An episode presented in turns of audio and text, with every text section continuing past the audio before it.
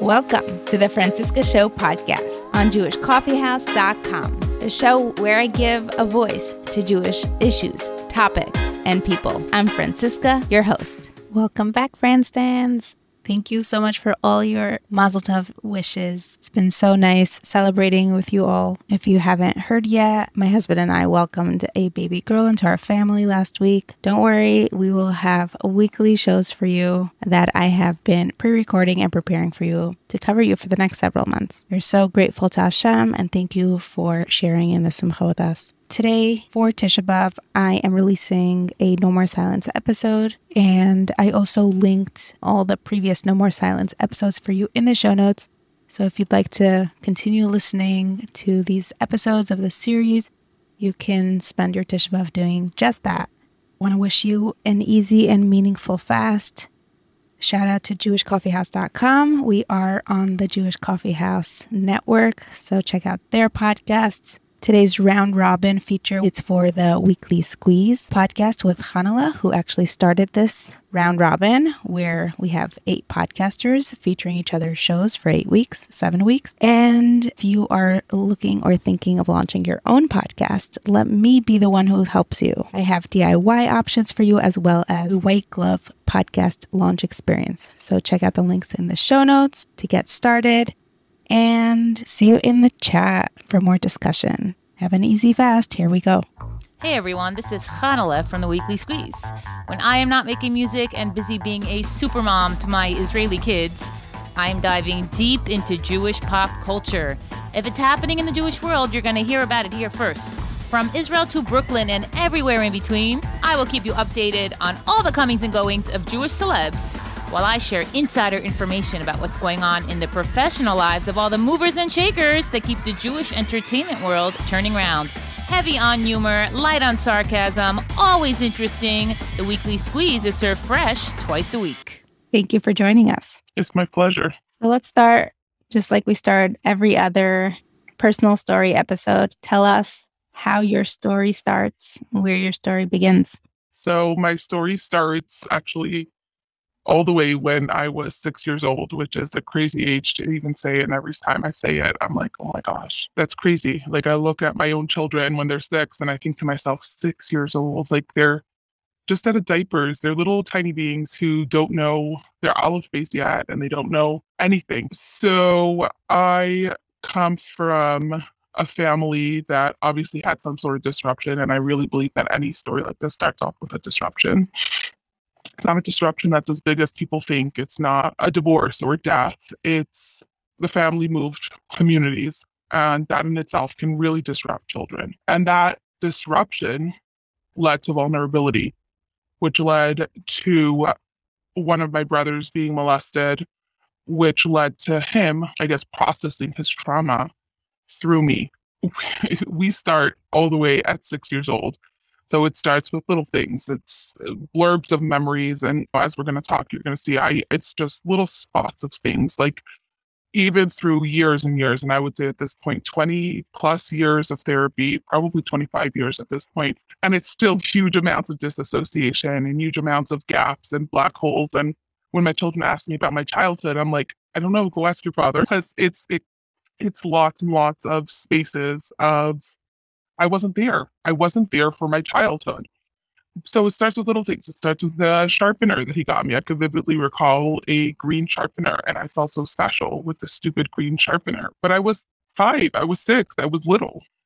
And a sharpener from your older brother is a big deal. That means somebody sat with you and played with you and showed you your little glittery pencils can be sharpened. It's a thing. So I want to preface the story with two things.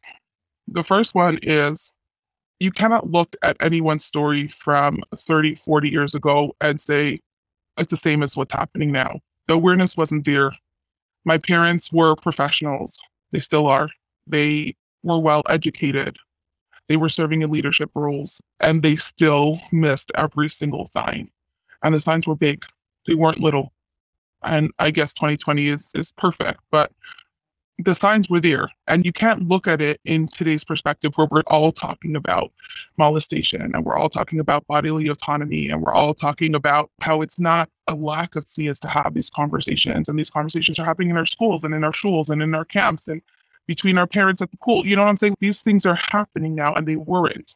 And it was all shrouded by secrecy and lack of guidance by community leaders and lack of guidance by even therapists. And it just, it wasn't the done thing to talk about. Even my parents, who were extremely educated, they missed all the signs, every single one. And these signs were blaring foghorns. They weren't little subtle signs. They weren't like a, an eating disorder that was hidden. It was kids not doing well in school and kids loud aggression and. There was a lot of stuff that came out over the years and they missed every single sign. And I don't think it's their fault. What brought my story here, I guess, is the whole Chaim Walder story. Because after Chaim Walder's story came up, I guess like a lot of trauma victims who had similar stories in some sort of area, we all got triggered and we all thought to ourselves, like, what about us? And my first thought was all these years where I'm not talking to the brother who did this to me. I've never pressed charges. I've never done anything. And I always thought that there was a statute of limitations that helped me back. And it turns out there wasn't, by the way. And so I filed a police report and we spoke to the DA's office you actually go into what's called the special victims unit. So you start talking to the special police who are actually trained and they're really, I would say they're almost like therapists. They're really kind and gentle and respectful and in tune with what you need. And you go, the problem is though, like I said before, I have holes. I have lots of holes. And in order to, I guess, a crime to stick, you need to have a place, you need to have a person, and you need to have an incident and my recollections are not specific enough to do anything. So then we went into the fact that perhaps we would have a recording of him admitting to the to what had happened, but he lives in a state that is a to consent recording state. Exactly. And so that wasn't a possibility. And at the end, they called me back after all this like emotional upheaval, and they were like, "There's nothing we could do," which is a slap in the face almost because for so many years I was like, at one point I'm going to be able to do something when they overturn this stupid statute of limitations, and turns out that we can't. But if somebody has like a white collar crime or somebody does something that affects someone's money or property, like we can prosecute that for years, which is so unfair and so horrible then when you were reaching out on Instagram, I think it was Instagram that you said, Oh, does anyone want to talk? And I was like, Sure, I'll talk. Like, we need to start having this conversation because this conversation is shrouded in mystery and there's no reason for it to be. And there's no reason for people who have survived trauma like this to feel like there's some place that they're the victim or they're they're making chillul Hashem or they're uprooting the face of their family or their community in any sort of way because it's absolutely nothing to do with the people who have survived such trauma. It has everything to do with the perpetrators. And those perpetrators are walking around our community. Lots of them, again, in leadership positions, respected. I cannot tell you how many times people come over to me and say, Oh, your brother, is he the one in? And I'm like, Yeah, he lives there. Yes, he's in that leadership role. Yes, he does XYZ. Those are all wonderful things, but like it's a slap in my face every time someone comes over to that he's allowed to be in a leadership position. Do I know if he did teshuva? No. Do I know that he has access to children still? Absolutely. Do I know that I've spoken to people who've hired him and anonymously shared my story? Just don't care. Like they just don't care. There's no disruption to his life in any sort of way. Do I know that his wife knows what happened? Yes, I know his wife knows what happened. Do I know that they've had more children and they continue to live together? Yes. Do I know that when my children learned that they have an uncle that they, that I don't speak to that doesn't exist, that my family knows that they don't talk to me, and they discovered this uncle at a family simcha. They're like, Ma, do you have an uncle? Na- do you have a brother named whatever? And I said yes. And my husband is like, you know what? He changed the conversation so I was getting upset. And he changed the conversation. And then they went to my parents and they said to my parents, Do you have how many kids do you? They started like digging. How many kids do you have? What are their names? And of course, they said all the names. And they said, Why do we not know that uncle? And my parents, God bless them, said, Because mommy's in a fight with him. And I was like so angry. I'm not in a fight with him. Like, we're not in a fight. This is my boundary. This is where I feel safe and secure, where I can continue to live my life in the absence of this person who has never, ever taken ownership of what he's done. And when you hear my parents say such a thing and you're coming from an outside perspective, you think to yourself, How could they say you're in a fight with him and you think these must be horrible people who just are so attitude? They're not attitude. They just aren't from a generation that does not have the tools to have these conversations. We didn't have these conversations with our parents. Their friends' children didn't have these conversations. They don't have tools for our children of today who ask deep questions and uh, expect real, mature answers my children came over with me and said, Ma, you always tell us not to fight with our siblings, and you're in a fight with your sibling. And I said, Actually, I'm going to tell you the truth. And obviously, they're little. They're under bar and bas mitzvah. They're not little, but they're young. And I didn't tell them everything, but I gave them bite sized piece of what happened. And I said, He did things that were unacceptable. And in order to protect our family, right now, we're not talking to him. And that was the end of the conversation for them. That really was enough I will say that watching our community allow people to just continue coming to shuls and supermarkets and being in every single realm of life, I have started to speak up. I don't care. In the street, there's two perpetrators that I know. The one who did what he did to my brother, who was a teacher in a school, and I will routinely, he lives several blocks from my house, really not far and I will see him. And there was like, and I'll actually say, you don't belong in our neighborhood. Like I'll say in a loud voice, I won't shout, but in a loud voice, no, you don't belong in our neighborhood. Pedophiles don't belong here. Stay away from children. I'll say comments like that as I casually walk by. And he gets very angry. He curses at me. He's a rabbi. He has a beard. He has, and he'll use four letter words. Like he gets like really triggered, and I don't care. So one day I'm driving home, and I'm driving home, and my child is in the car. So I see him, and I unroll my window, and I said, loud but not shouting. Not my kid's in the car, so I said, "You don't belong in our neighborhood." And he already knows my face, and he like lost it, and I just drove away.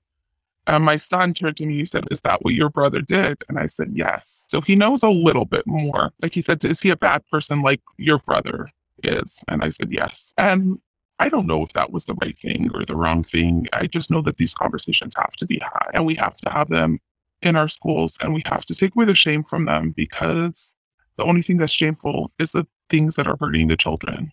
And when we start talking about it, that's not the shame. The shame continues to happen in private. By not talking, we keep perpetuating the shame of our community. The only time that we stop is when we bring the shame to light and we let truth onto the shame.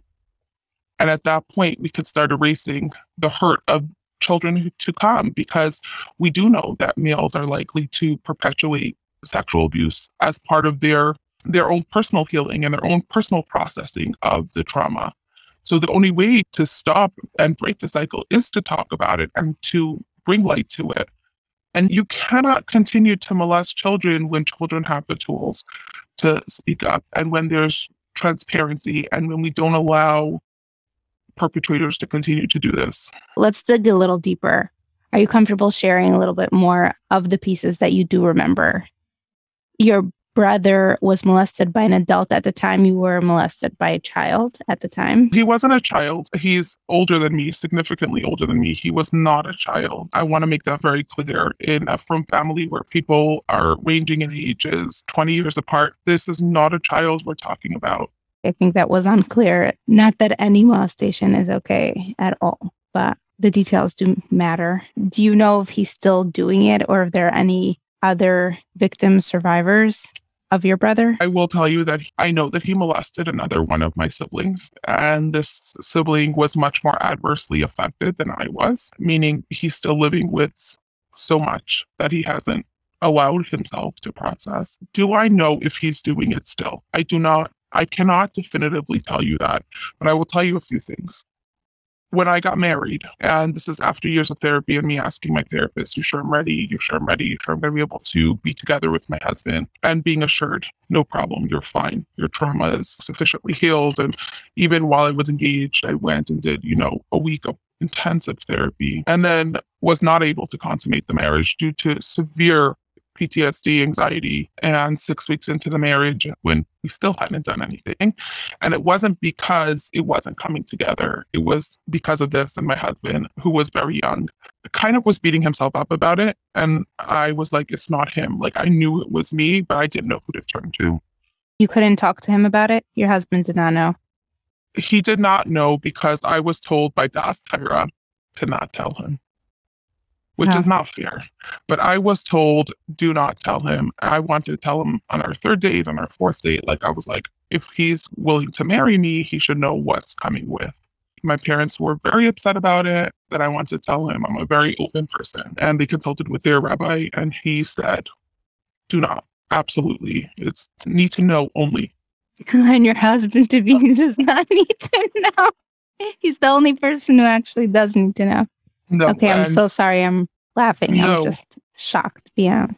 Yeah, so they said, oh no, you can be happily married 20, 30 years and he doesn't ever have to know, which is not possible because it's not fair to that person because it's going to come out it's going to come out in ways big and small it does this that's how trauma works it will pop up in the weirdest places in the places that you don't think there's any trauma and suddenly i don't know it's the bowl of sour cream you know what i'm saying like it's not logical always it's sometimes the stupid things and it's not fair so what he thinks that it's his fault every single time i don't think that's right i don't think that's obviously true i don't think that's you know whatever. But that's what we were told. And so I hadn't told him. But at six weeks, I was like, I didn't even know who to call.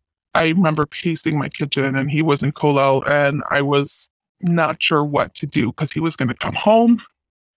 And I was broken up about the fact that we hadn't been together and it was my fault. And he, I knew, thought it was his. And so when he came in the door, I told him that I had to tell him something, but I couldn't get the words out. It took me, if I tell you, Kolel ended at seven or eight. I don't remember the exact time. It was midnight before I got the words out. Like it took time for me to even figure out to say something happened to me and it's not your fault. And I don't think I said much more than that. But here's the ironic part, and you might laugh.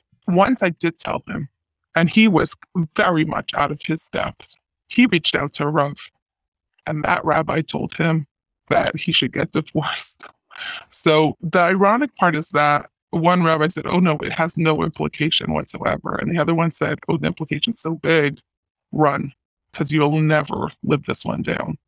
So we are not divorced. And I give him a lot of credit for that because his parents were telling him that. And Daas Torah was telling him that. And he told the rabbi who he spoke to, I'm sorry, but I have to speak to another rabbi because I can't.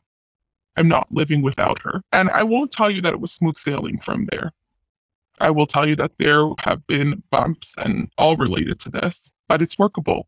And we've built a beautiful life. And for anyone who's listening who's gone through trauma or is in the midst of dealing with that, it is possible, or any other situation related to this, I want to tell you very clearly it is possible not only to survive, it is possible to thrive. And your marriage can be beautiful and your bedroom life can be enjoyable and your interpersonal emotional all that stuff can be so wonderful. So don't throw the baby out with the bathwater. You asked if he, it's possible that he was still doing this so why did i say that because after this all happened we reached out we my husband googled and found a therapist who by weird circumstances ended up being the therapist who treated my brother prior to his like wedding how bizarre. And it wasn't even a local therapist. The most bizarre thing. And at one point, I put the pieces together and I said, Do you think, and uh, in violation of HIPAA, she answered me, I still can't believe it. And I said, Do you think that he is still hurting anyone? And this is what she told me The mark of a molester is extreme selfishness. That means that they're going to put their needs above someone else without any regard to the person they're hurting. You will know that a person is no longer molesting anyone when they put your needs before their own. I have never, ever seen him put my needs before his own. At every single family simcha where I refuse to come, if he's there, he has made a fuss and he has made statements like, oh, she's breaking the family. Why can't you let it go? The times that he has apologized, it's been because someone has forced him to before his wedding, my parents were like, You're not getting married until you apologize. I, I, just have not seen any space where he has put my needs before his own. And therefore, can I say definitively that he's not hurting anyone? No, I can't. But can I say definitively that I think he's done tshuva and he is no longer hurting anyone? Absolutely not. I think, I don't know. And his wife knows and knew always. She did not always know. When the story came out to my husband, he was really upset and he said, I didn't know about it. I bet you she doesn't know about it. And he reached out to her. And until this day, she's upset at him. Talk to me more about the trauma itself. I think that what's very important to note here is that I think what people don't realize when they hear about molestation and you say an age like, oh, it started at six, is that it can continue for a long time. It continued until after I had my period, so that you understand he could have gotten me pregnant. Okay. That's why I say that. I had no concept that this wasn't normal. I thought because I grew up in a very insular community, I thought fathers did this to children, children did this to other children, and this was part of the normal fabric of family life. I did not think I was getting hurt. I did not think that something was going wrong. I had no words for what was happening. I don't remember did I like it? Did I not like it? Was it horrible? Was I I, I don't remember any of that. But I do remember vividly thinking my father probably did this to him. And his this is his job. Like he's the older brother, and this is what he's supposed to do. However crazy that sounds, when we're not talking about things, that is the assumption your children are making that this is normal. When did I realize it was not normal? In camp.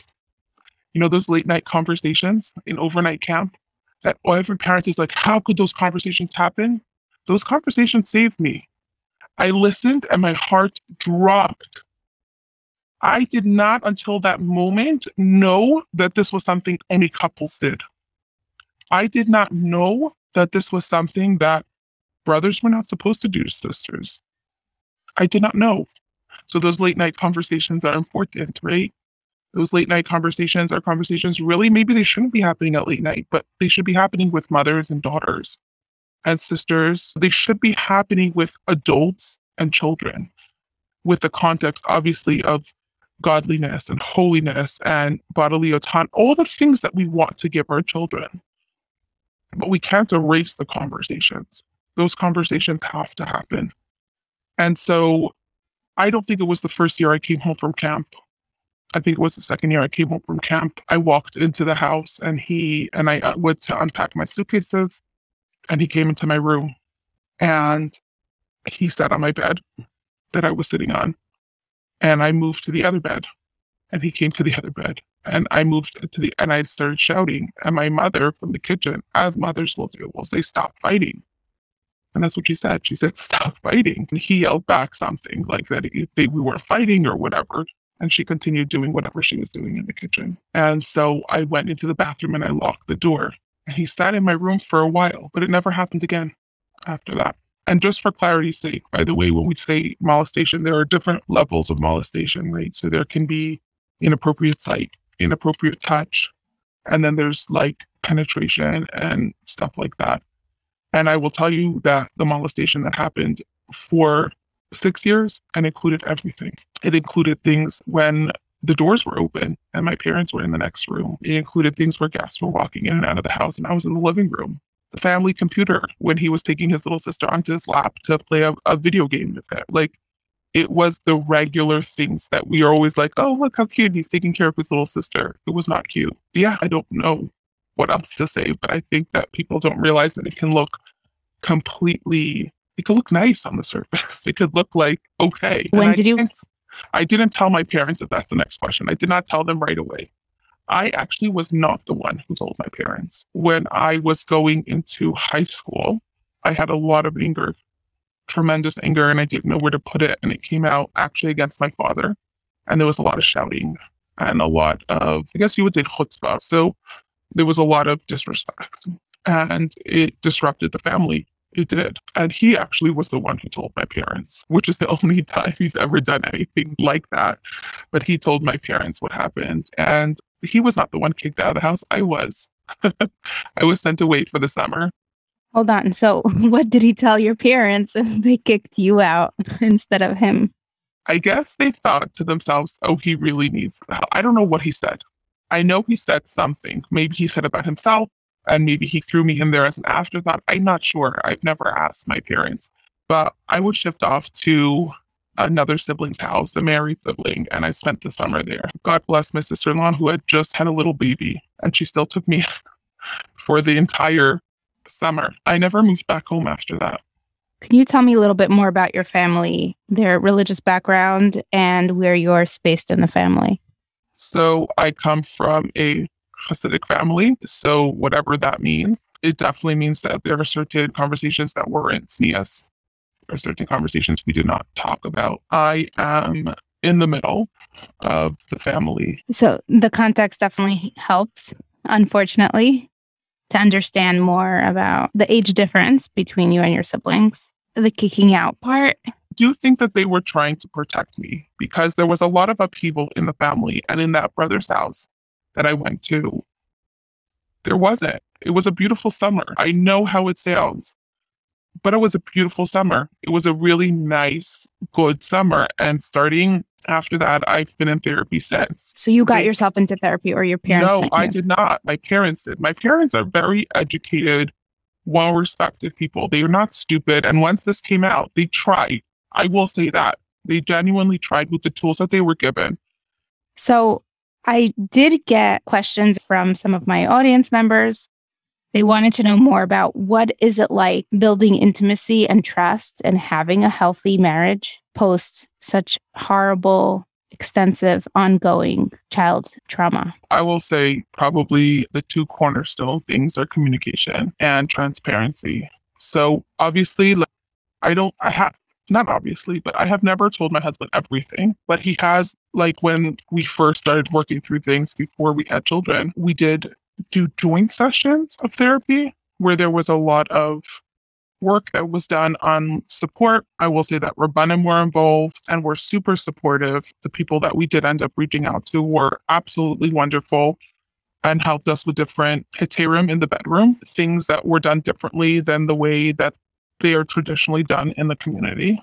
Can you give examples? Yeah, sure. Positions, things that gave me more control, having the lights on. It all goes back down to control. So the things that are taken away from someone who is molested is control. You lose control of your body, you lose control of your choices.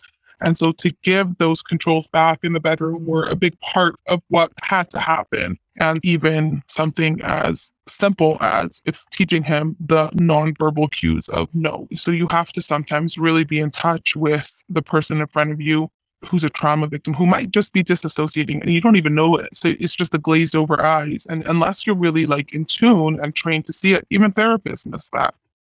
So he had to go through the process of where are you? Do you need to pause? Remember that. Or even things like, well, you know how there's, he's not supposed to talk when he's inside of you. There's all that stuff. But for a trauma victim, sometimes that voice is very grounding, right? So those type of things that with the guidance of Rabbanim, which was an important component, by the way, because it takes away the guilt. It takes away, oh, I'm not good enough and I'm not, I'm less than or I'm damaged. It's, no, you're not. This is what Torah wants from you, and this is the place that you're in, and this is your space, and this is your Kedusha, and this is your holiness, and this is your power. To give that back to me from a space of Torah was very important. I cannot understate that. So for someone who maybe went through trauma and isn't connected to Hashem and the Torah, whatever. But for someone who is, it's a big deal to continue to have that, I guess, the stamp of approval or the fact that you're not less than.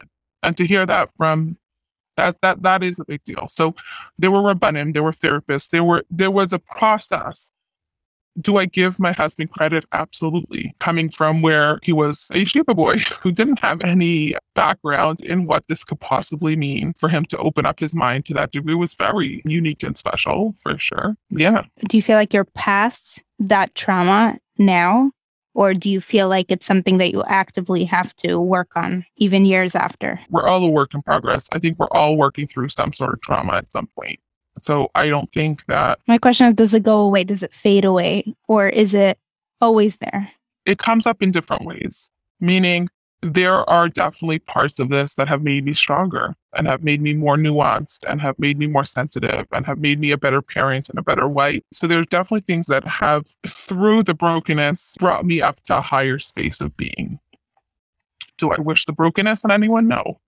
But the wholeness that comes afterwards sometimes is better, maybe not better, but it, it's a different level of being. So it's a different state of who we are, and it's a different drive in my life. And I think, does it come up? Yes, in ways good, which is what I'm trying to say. There is good that can come out of it.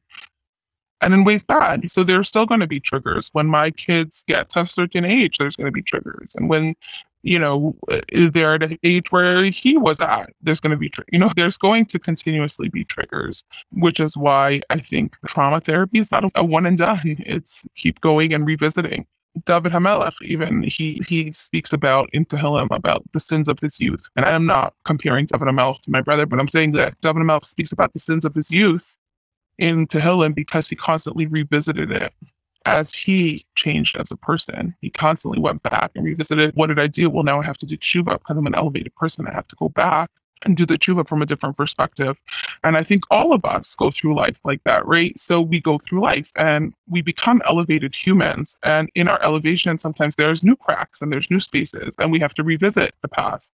So everything's going to come up for everyone in different ways throughout their life. And the same is with this trauma. Yes, it's going to keep coming up. Does that make me less than? No. Can you talk more about that gap you acting out in high school and then moving out of your parents' home, starting therapy and getting married? Like at one point, everything seems to be really bad. And now you speak of your relationship with Hashem and Judaism in a very positive way and how in order for you to heal, you do need Daas Torah and you do need the guidance of Rabbanim and the Hechsher for whatever you do. So, how does that dynamic evolve throughout your growing up life? So, my acting out, actually, I think because the age that it was in, it wasn't in high school, it was in elementary school, actually. I think had it gone to high school, it's likely to have affected my relationship with God and with Torah and with that spirituality, it much more affected my interpersonal relationships. It wasn't drugs and it wasn't boys and it wasn't those type of stuff. It was more anger. It was more just not caring and not doing and a huge amount of depression and just talking back. And I was always very smart. So I had what to say. I had the right type of chutzpah to get under people's skin. It was more that type of behavior and then I went into therapy in ninth grade and really have been in and out since then. And so it never really affected my relationship with God and my relationship with that. But I will say this, and I say this with complete understanding of where people come from. Anyone who has gone through trauma and ends up from on the other side, I give you a lot of credit because it's not a simple thing. It's not a simple thing to not question where were you where I needed you? Where were you when I cried out to you? And where were you when everything was horrible and I didn't see a way out? Where were you? And I will tell you that even as an adult, there are times that like I've gone in the car and I've driven like to a quiet place and screamed at Hashem, where are you? Where what why would you put me in this situation? But I think the important part here is that we're allowed like we have to give ourselves allowance to scream and to be angry at Hashem. And why? Sometimes the why is not answered, and sometimes the why is not a, it's not answerable, and that's okay too. And we have to put that on Hashem. It's His fault. And I don't know if that sounds horrible, but He orchestrated this, and He put us there, and He sees something that I don't see, and I can be angry, and I'm allowed to be angry and I'm allowed to be upset and I'm allowed to scream at Hashem and I don't get it. I just don't get it. And that's okay too. And you speak of this relationship. Being angry is part of being in a relationship with God, with your spirituality. Avoiding it, rejecting it, that's opting out of it. So you always strove to stay connected. You just mentioned a low and being in a place where you didn't know how to get out of it. Are you referring to part of your healing journey or rock bottom I would say it's before that. And I think that had events played out differently than they had, I would have ended up in a totally different place than I am today. A child who doesn't have words. Imagine going into a room where you think people are listening to you.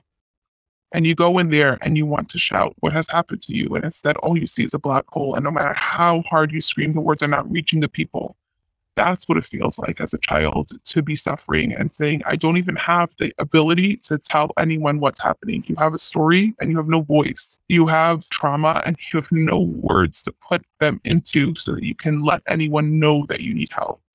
That is an extremely overwhelming feeling. And that's the rock bottom where you're like, why do I need to even get out of bed today? because what difference is it going to make? And why do I need to interact with people and speak about these stupid, ridiculous, mundane, everyday things when I am bleeding out on the table? And that makes people angry. So it was a lot of those type of feelings of I'm so angry and hurt that you're not seeing me. You're not noticing me. You're not seeing where I'm at.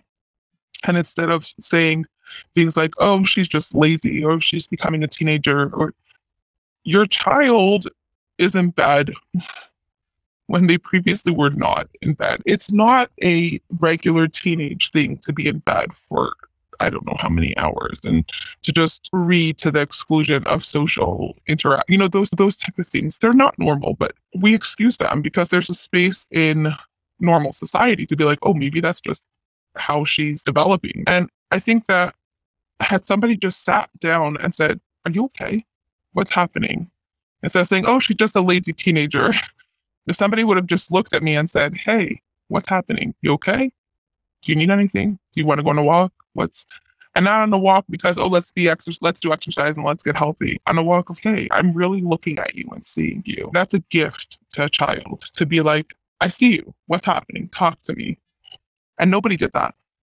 And again, not I'm not putting anyone down. I want to be very clear. Like my parents did the best with what they had.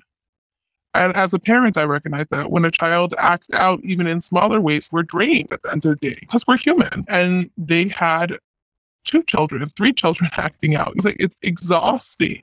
And I get it. They had multiple other children. They were already marrying all kids and they were still in elementary school with other kids. And they like they had that whole range. I can't imagine how exhausting that is. Now, let me ask you this. We're back to your brother. He is in a leadership position. He's clearly in a respected role and respected in his community. What if there's anything you can shout out from the rooftops and expose him, which seems like besides for your family, no one really knows, and your anonymity is very important. The people who have hired him do know and they choose to continue to let him be in leadership role. And we've reached out to the organization that is above that and let them know. Everyone knows. How do you explain that? I don't know. I think that is it the type of is it the type of community or is it communities are just desperate for teachers no, or no. I think that we give a lot of power to tshuva, right? Everyone can change, everyone can improve. And everyone can, but that doesn't mean we put them in positions where they have access to repeat their prior mistakes. So I think it comes, again, I think it comes from just a lack of understanding. I, I don't know how else to explain it. I don't understand it. I don't get it. I don't know why it continues to happen. I don't know why other perpetrators are continued to allow to be part of a minyan. Excuse me. why are they allowed to come into a shul? Why are they allowed to come into a school? Why are they allowed to go into a mikvah? Why are they why are people not saying get out? And I think a big part of that is teshuva. We just believe that everyone can do better. And which is a beautiful thing, by the way. But I think it's a little bit misplaced. Like you don't have to go to mikvah to be a Jew. You don't have to be part of a minyan to be religious. You don't have to do any of those things. You can order whatever you want from your app. Don't go into a store where children are allowed to be in. Don't do it. And I think that I think it's a misplaced it's misplaced righteousness is what it is. Those are very powerful words and statements. Um it, it makes sense that this is where a lot of perpetrators get and pedophiles get protected in the religious environments because we do place a lot of value on tshuva and repentance. Do you think there's certain averos and sins that you do not come back from in societies? There's tshuva, but it's not acceptable to be out and about. Okay, I'm going to say something maybe controversial. In today's day and age, we're very tolerant. Traditional Judaism has always been accepting, but not always tolerant. And that's okay. And I think that in the intolerance, we actually protect people. So if a person did something really harmful to a community, and I'm not saying this is right, and I'm not saying that we need to do this today, I want to be very clear with that. in medieval Judaism, they would take that person, put him into the front of the shul, and people would walk by and spit at him as they walked in and out of shul. And it made a statement: "This what you did is wrong. We may accept you back to the community, but you are never going to be the same again." And I'm not saying that's the right thing to do. What I'm saying is that there are certain things that leave an indelible mark on the psyche of another human. And we do not have to accept that. It is intolerant through being tolerant. You're not tolerating someone else's pain. You're not tolerating someone else's journey to where they are. And I cannot tell you how many times in my family people tell me, oh, you're playing the victim. I'm not playing the victim. I don't need to move on. I don't need to do any of those things. My boundaries are very clear. This person does not belong in my life. He does not belong in my children's life. And I will not go to a family simcha where he's invited. And your family cooperates? And therefore, there have been family simchas where uh, in, initially I had to just not attend until they understood that I was not going to attend. And it hurt me.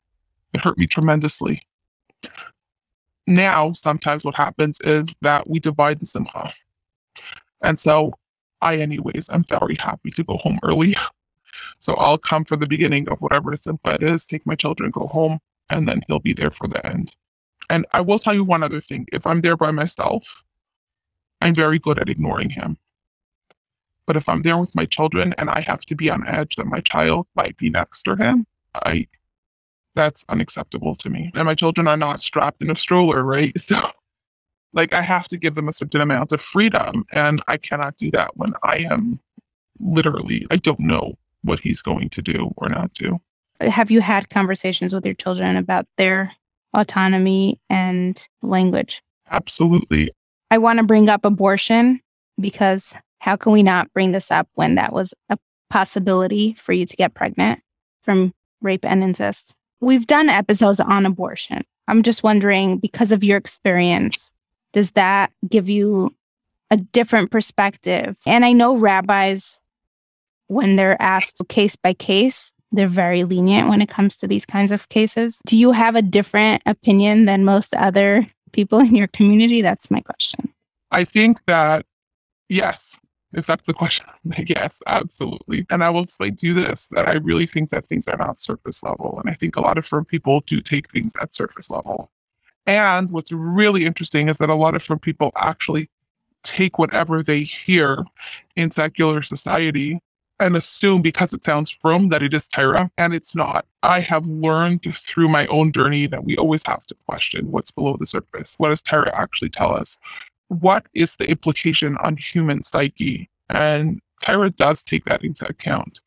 And so I think that through my own journey, through my questioning, and through my finding answers and delving into this with different rabbis, etc., and through my own learning, I have seen that, yeah, my opinion is usually sounds way more liberal than the average frum person not because I'm liberal, but because Torah is nuanced, and people lose that when they think that frum sec what sounds frum and what's actually coming in from Christianity and from secular sources that sounds so frum is actually very much not in tune with what the Torah wants from us. And yes, I do look at a lot of issues differently, and that's because I've actually taken the time to study and to research and to ask which I don't think the average frum person is doing. And so I do want to encourage people to look below the surface. Like Torah is extremely nuanced and takes in human psyche and human condition all the time. And therefore, we have to understand that whatever looks oversimplified is usually not Torah, or usually not how Torah applies to individual people. I would love to wrap up with and I'll say my closing statements, and then you can share whatever words of wisdom you'd like to share with the audience. I just can't get over the fact that you went to camp, you were exposed to the language and to the truth of the facts of life, and you stood up for yourself and you made it stop. And how old were you at that point? I was 12.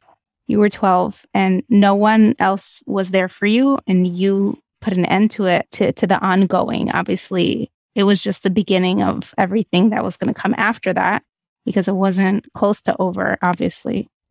But you at 12 years old protected yourself. And and that's an incredible thing. I have since been told it's actually highly unusual. Yeah it always actually throws whoever i whichever therapist i've told the story to they're like really? That's crazy that's crazy. So yeah if you didn't don't feel bad because that's not absolutely it's from my understanding not at all the norm. So as we wrap up what i want to say is if you're listening and you are not a survivor have these conversations with your children. Please, it is not a lack of religiosity it is not a lack of Torah values. It is not a lack of tznius to have these conversations with your children. We must give words because without words, your kids cannot tell you what is happening. They are shouting into a black hole, and that is the most frustrating experience they can have. And if you are a survivor and listening, and you're in the midst of climbing out of whatever it is that you're climbing out of, know that it gets better it gets better. I cannot say that anything ever goes away, but I will say not only does it get better, but you can use this to your betterment and to create the amazing strengths that God has given you through your own personal journey to really create positive change in your community, in your life, and really build something that other people look at and go, wow, how? Because the fact that you're here today shows that you already have a lot of strength. And to the community members who are listening, don't be afraid to speak up and to the community leaders who are listening, you have to speak up. You must speak up when you hear these stories. There's no Chillul Hashem in the fact that you're talking about it. There's Chillul Hashem in the fact that it has happened. And the only thing that you can do is to talk about it so that you can, it cannot happen again. These things happen in the dark. They happen when there's no talking about it. And so by talking about it, you are doing the biggest prevention. So talk about it all the time. Thank you so much for sharing your time with us and your story. And I want to make a note it took us probably six months to get you on. You're very busy. and I really appreciate you carving out this time because these messages need to be shared and these stories need to be shared. This happens in our community unfortunately and we actually have we have a chance at changing the future it's up to us each and every one of us so thank you absolutely thank you if you benefited from this episode and you'd like to reach out to the guest, let me know. I can put you in touch. We've done a lot of great work behind the scenes of this podcast, especially in these episodes with anonymous guests where people in similar situations got connected and helped from our guests and vice versa. I'd love to see you in the chat, so please join. The link is in the show notes. We will be having a second episode later this week, so stay tuned for that. Check out the links in the show notes for the weekly squeeze. For the JewishCoffeehouse.com podcast, you have Orthodox Conundrum, Intimate Judaism, Let My People Eat, and Chochmat Nashim. Also, check out the other episodes in the No More Silence series of The Franciska Show. Thanks so much for all your support in case you didn't know, the easiest way to support the show is by subscribing to it, leaving a good rating on whatever podcast app you're listening to, and of course, spreading the word about the show to your friends and family. Hope you have an easy rest of your fast, and may we all merit to not be fasting next year at this time.